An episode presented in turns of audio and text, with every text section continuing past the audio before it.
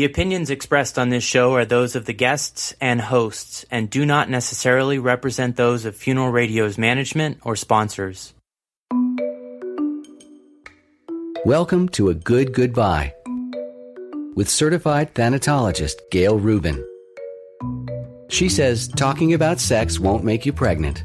Talking about funerals won't make you dead.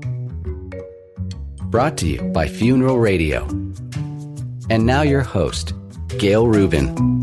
Welcome to today's program. I'm Gail Rubin, the doyenne of death, and I'm very pleased to have with me today Karen Kaplan. She is a hospice chaplain, so we call you Chaplain Kaplan. That's right. Welcome, Karen. Uh, Karen uh, is the author of Encountering the Edge: What People Told Me Before They Died. And um, Karen, you're you're a rabbi as well as a chaplain, or you were a and- rabbi before you were a chaplain. That's right. I guess they kind of intersected. I'm one of the first female ordained rabbis. Really? In in uh, conservative or reform? Re- reform. I'm one of the first of two hundred female rabbis in the world. Congratulations. I'm honored to be speaking with you. Oh, please. Thank you. So what drew you to hospice work? And uh, I know you write about it in Encountering the Edge a bit, but uh, for our listeners, how did you make that transition? Well, I've always been very comfortable with being with people when they were in crisis of any kind, and that's called offering pastoral care. So I was always most interested in that aspect of being a clergywoman and felt most comfortable and effective doing it. And whenever I do something like that, being with a person at a special moment in their lives, it's very intimate and poignant, and people share all kinds of details with me that they might not even share with their own families. So it's quite a privilege, and it's very interesting to see what people come up with. And this this book is really quite a uh, a close look at the inner workings of hospice care. Um, and I found in a number of the talks that I give, I just assume people know what hospice is all about. But uh, just the other day, I gave a talk and was uh, somebody raised their hand and said, could you please uh, define what hospice and palliative care is? So um, maybe you could help us out on, on that. No, certainly. It really is surprising that people are not aware of it, because so many people say to me, oh, I have an aunt on hospice, or my mother was on hospice. And then the other problem, too, is that um, there are lots of lots of misinformation about what hospice is. It's not saying giving up or um, cutting life short or anything like that. It's really just a way to manage pain, which is the most important thing, make for the highest quality of life that one would have toward the end without having unnecessary and futile treatments. And some of them, though, some of those treatments can be very painful and raise false hopes. Mm-hmm. And, of course, this is when a doctor has given a patient a prognosis of six months of life, although people certainly get better after they can get better after they go on hospice care and live beyond six months. Right. That's just an estimate that it's given the normal course of the disease that they have, that it would be six months or less. And it doesn't have to be exactly that, of course. Mm-hmm. And uh, people can make decisions to go back off hospice if they're not comfortable with it, you know, to try treatments again. And there's many different options. Also, hospice doesn't mean that you have to leave your home. You can often stay wherever you are currently living. And it also serves the whole family, because the whole family is dealing with this huge impending change that's about to occur. And um, there's a whole team out there, social worker and home health aide, sometimes music, music therapists, of course, the nurse, and um, sometimes even massage therapists, volunteers, and chaplains. Right, and that is that entire team. While the focus is on the patient, you also help the family members. Oh, very much, and there's also bereavement care that goes up to a year after the person has died. Well, and let's talk a little bit about that, because um, you had uh, an interesting section about bereavement, and um, I, I think that's another part of hospice care that people don't realize is available to them, that support after the death of uh, the person. Now, when someone's on hospice, you have anticipatory grief. You know the person is That's going right. to die. Um, how how do you deal with that? Help people deal with that? Well, I don't cut it into discrete sections that they cannot talk about until after the person has died, naturally. So uh, whatever the person, whatever the family member or person is ready to talk about at whatever time in the process, I'm there to to be there with them and, and hear about it. And in fact, sometimes so much of the grieving is done in advance that by the time the person dies, there's really not that much more grieving left to do, especially in some of the dementia cases where someone hasn't even recognized their family members for a long time. And so when the bereavement team calls and they're like saying, gee, you got to talk to us. We wish you would talk to us. And the family member is saying, well, I don't want to talk about it anymore. I've kind of processed this already. So um, it's really, the whole thing with dementia really has changed the, the dynamics of how much grieving is done in advance and what's still left to do. Mm-hmm. So hospice deals with so many complexities like that, and that's the quote-unquote beauty of it, you know. And also, I'll say to families when we're when the person has died recently, I'll half-jokingly say, "Well, I'm not going to drop you like a hot potato. I'm here for a whole year afterwards if you ever want to talk with me."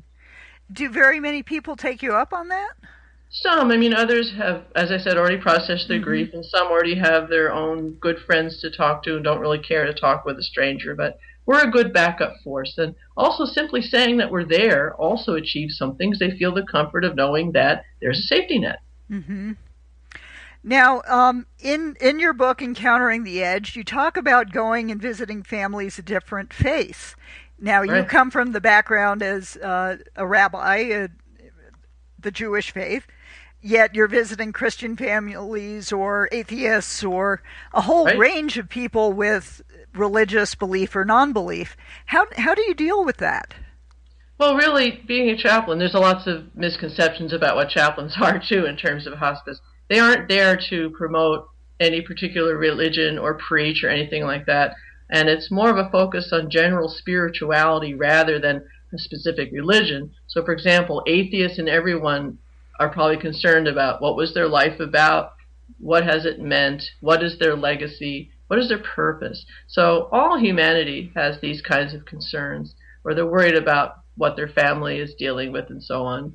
And again, they set the agenda. I just come in and listen, and I feel like that's what my book does too, that it's providing a safe, sacred space for someone to do their exploration according to their pace and what they wish to choose, even if it's talking about, you know, a Mets game. That's what they want to talk about, and they just no, they're talking to me as a person that's there for the reason I'm there. Um, it accomplishes more than than you might think. So the the really the chaplain part of hospice is spiritual care, comfort uh, for the yes. emotions, or right. Well, it, it's supposed to help lessen spiritual distress. Mm-hmm. You know, it might be feelings of guilt or remorse or confusion about what their life has been about, or they want to articulate that.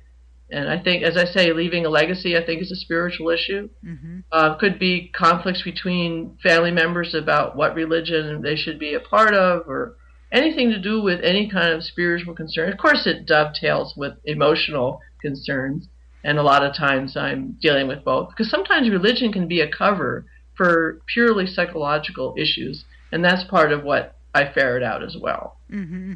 Do, do the social workers kind of step up in that department, or, or yes, or sometimes they'll tell me about a patient that has a spiritual concern. So the beauty of the interdisciplinary team is that we all try to offer a holistic uh, approach and let each other know what's going on. For example, I'll let a pers- a nurse know right away if there's pain, obviously. Mm-hmm. And we have meetings too. Every two weeks, there's what's called an interdisciplinary meeting, Uh, where we discuss each patient, so you get to hear what the nurse's view is and the, you know, social worker's view, et cetera. Mm-hmm. And you did write about that in your book too, and, right? Uh, some funny, funny stories about that, but anyway. um, we're going to take a, a short break here, and when we come back, we will con- continue our conversation with hospice chaplain Karen Kaplan, author of Encountering the Edge: What People Told Me Before They Died. We'll be right back. Find a final resting vessel for your loved one or beloved pet. At Artisurn dot com, we offer handcrafted one-of-a-kind urns, jewelry, and keepsakes. Our Memorial Chronicles blog has grief and loss resources that you may find helpful. Visit us at Artisurn dot com. That's A R T I S U R N dot com, and honor your loved one or beloved pet. To learn more about advertising on Funeral Radio, please email advertising at funeral radio dot com. Welcome back. We're continuing our conversation with Karen Kaplan, author of Encountering the Edge: What People Told Me Before They Died. Now, Karen, I I have to tell you, I that subtitle, I was envisioning these deathbed scenes where people were going to tell you amazing, uh, life-altering things, and I was kind of disappointed in that regard. But but you did write about, you know, some of the things that people were telling you. Um, why don't you share a story or two about what people were telling you before they died, not necessarily on their deathbed? Right. Well, one of the things I think that the book shows people is that usually there is no real dramatic thing. It's not a T V show. And that every part of our life, including towards the end, is a slice of life. And and like any other slice, you can go into more and more complex layerings of what that person is really thinking about. Um, but one of the kind of kind of funny stories, I guess you might say, half funny, half sad, is there was a gentleman who was twenty-eight years old, and um, he was in a nursing facility. And he really um, was wishing he could have a, a bottle of beer to drink. Um, he was a policeman and enjoyed that beverage very much. And um, I couldn't really get that for him because it would involve a special doctor's order and it would take time to get it and so on. So I thought, what could I substitute for that? And I thought, well, I sing. I often sing to my patients, by the way, and sometimes they like that. I said, you know, I can't get you the beer, but I could get you um, a song about beer. So I sang a few things like, in heaven there is no beer, that's why we drink it here. So he, he enjoyed that a lot and, and asked for other varieties of songs. And um, he didn't really speak so much about death, but he was very aware that he was deteriorating, kind of young. And he talked at one time how he wanted to have a tattoo with his um, name and some kind of a, maybe like a serial number, and showing that he was a policeman. And so that was the legacy, that he wanted to have a kind of a obituary right on his skin. And uh, that was a very touching and unusual thing to to hear about. And um, he didn't mind whatever pain would have uh, been involved with getting the tattoo. Unfortunately, it couldn't be done at that point, but I just thought that was so interesting about how he felt about himself at that point, what he wanted to communicate. He wanted to communicate in that fashion right on his body. Um, mm. To me, that's that's very dramatic and, and deep. Mm-hmm. But, yeah, you're not going to get this, oh, I confess to all these horrible things I did. And, and probably not. um, well, when... Um... When you have somebody who is in like a nursing facility, and yeah, they have specific diets that they're supposed to follow.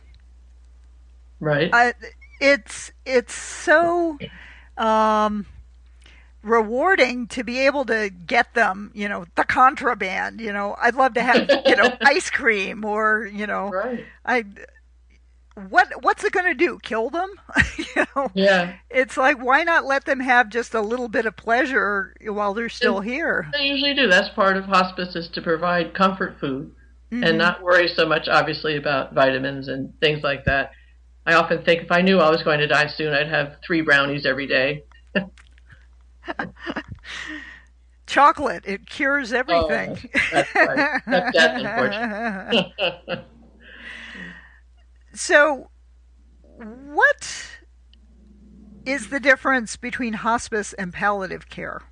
Well, in this country, p- palliative care is a broader term. It involves any kind of care where you're focusing more on bringing comfort to the patient and diminishing pain. But that seems to allow a little bit more of active treatments. But even there, I mean, the emphasis is on this idea of comfort and higher quality of life. And there's more of an expectation that you'll be living longer and that you might even not need the palliative care uh, after a while. Whereas hospice, more of the expectation is that this really is, you know, act three, scene three. Mm-hmm. And um, the whole focus is on, on that and all the changes that occur, which are very rapid as the patient changes. It, it keeps throwing off the family dynamic and brings up different issues, whether it's emotional, spiritual, what have you. Um, so it's slightly different, but this, this is complicated because I think in England there's some different definition about it. But generally in this country, in the United States, um, palliative care could either be a precursor to the more specific hospice care, mm-hmm. um, or, or just be by itself palliative care, and then the person's finished with it and continues on with a good life. Okay. Uh, you also write about actually doing funerals for, I guess, patients who die and their families. Sure. Mm-hmm. That's right. Um, is that the chapter three, Rabbi, you have a flat tire? Yeah, there's a funny story there. Uh-huh. Oh, do you want to share that story? Oh, sure. Um, well, I was parked ready to wait for the rest of the family to arrive at the graveside, and uh, someone drew up next to my car. They rolled down their window with a little bit of delight to to tell a rabbi that something's a little wrong. I said, "Oh, Rabbi, you have a flat tire." So fortunately, I was able to kind of get the car over to where the graveside was, and, and you know, I managed. It wasn't that flat that the car couldn't go a little while. But then right after the funeral was done, in full sight of the grave, one of the nephews raced over to my car and said, "I'll help you." And he right right then and there changed the tire. I just thought that was kind of cute that he could focus on that when here he was just burying his beloved family member, and here he's whisking out all this equipment to um, fix my flat. Somehow that struck me funny. Well, you know, it's uh, there are instrumental grievers and then there are intuitive mm-hmm. grievers. And, that's right. you know, the in- the uh, instrumental grievers want to get out and do stuff. That's right. Um, what else... Um, When when you're doing a funeral, um, because I always talk about funeral planning issues, I mean, sure. Do you help people plan their funerals before they die? Uh, well, I do ask kind of what they would like to have happen at the ceremony. Mm-hmm. Uh, obviously, if there's a eulogy or not, or whether they'd like me to give one, or if there's anything special they want to see happen as I'm actually leading the service. Um, sometimes there's special requests, but usually they say, just do the standard thing, Rabbi, we don't know. They're too upset to even think about that. But I'll encourage them, like if they have, say, artwork from the person who has died, I'll say, sure, bring it. Um, anything to kind of make the experience more meaningful, um, that that's what I, I encourage it, kind mm-hmm. of custom-tailored funeral, so to speak. Mm-hmm. And uh, what else would you like people to know about uh, your book, Encountering the Edge? Well, um, I think that there are many kinds of chapters here. There's one on dementia patients. I know that's a big concern for people. There's a whole chapter on being the singing chaplain. There is a whole chapter on bereavement and kind of things to expect there. I think the unusual part of the book is the last chapter where I imagine that I am on hospice and I'm the nice, generous age I've given myself of ninety-one or ninety-two, and that I have a expert chaplain uh, listening to me. And so I, I play out what what I might be thinking at that point. I look back on my life. What has it meant? What are things that I regret? Or what, what, you know, I talked about true things about my family of origin. And um, I won't give away the ending. Okay. But you can imagine what the ending is. um, We're all going to die. Yeah, that's right. right. Last I heard. Um, so I guess the other thing, excuse me, is the other thing I want to emphasize that unlike many of these kind of books, there's no pat answers. There's no per se inspirational message or religious agenda, and I think that's one of the attractions of the book for people that are more interested in just generally spiritual approach and not being kind of pushed into any corner. And that, that's what I did as a chaplain, provide that safe, sacred space without agendas and judgments and let people do their own exploring and growing. That's a very important thing to be able to do and to help people with. And uh, and then the whole idea of putting together a service that's healing. Do you have any kind of like structure to a service that you might um, bring to just about any service you would do? You mean a funeral? Yes. Is that what you mean? Yes. Yeah, yeah, well, in Judaism, there is kind of a set structure about certain prayers go in a certain order. And I try to make kind of an emotional arc where you start out kind of generally with Psalms and so on. And then as I go on, I get to the more personalized, intimate things. And I suppose the eulogies are kind of the climax of that. And then you wind down with a few other little bit of chants and songs. And then you proceed over to the cemetery if that was done in the chapel.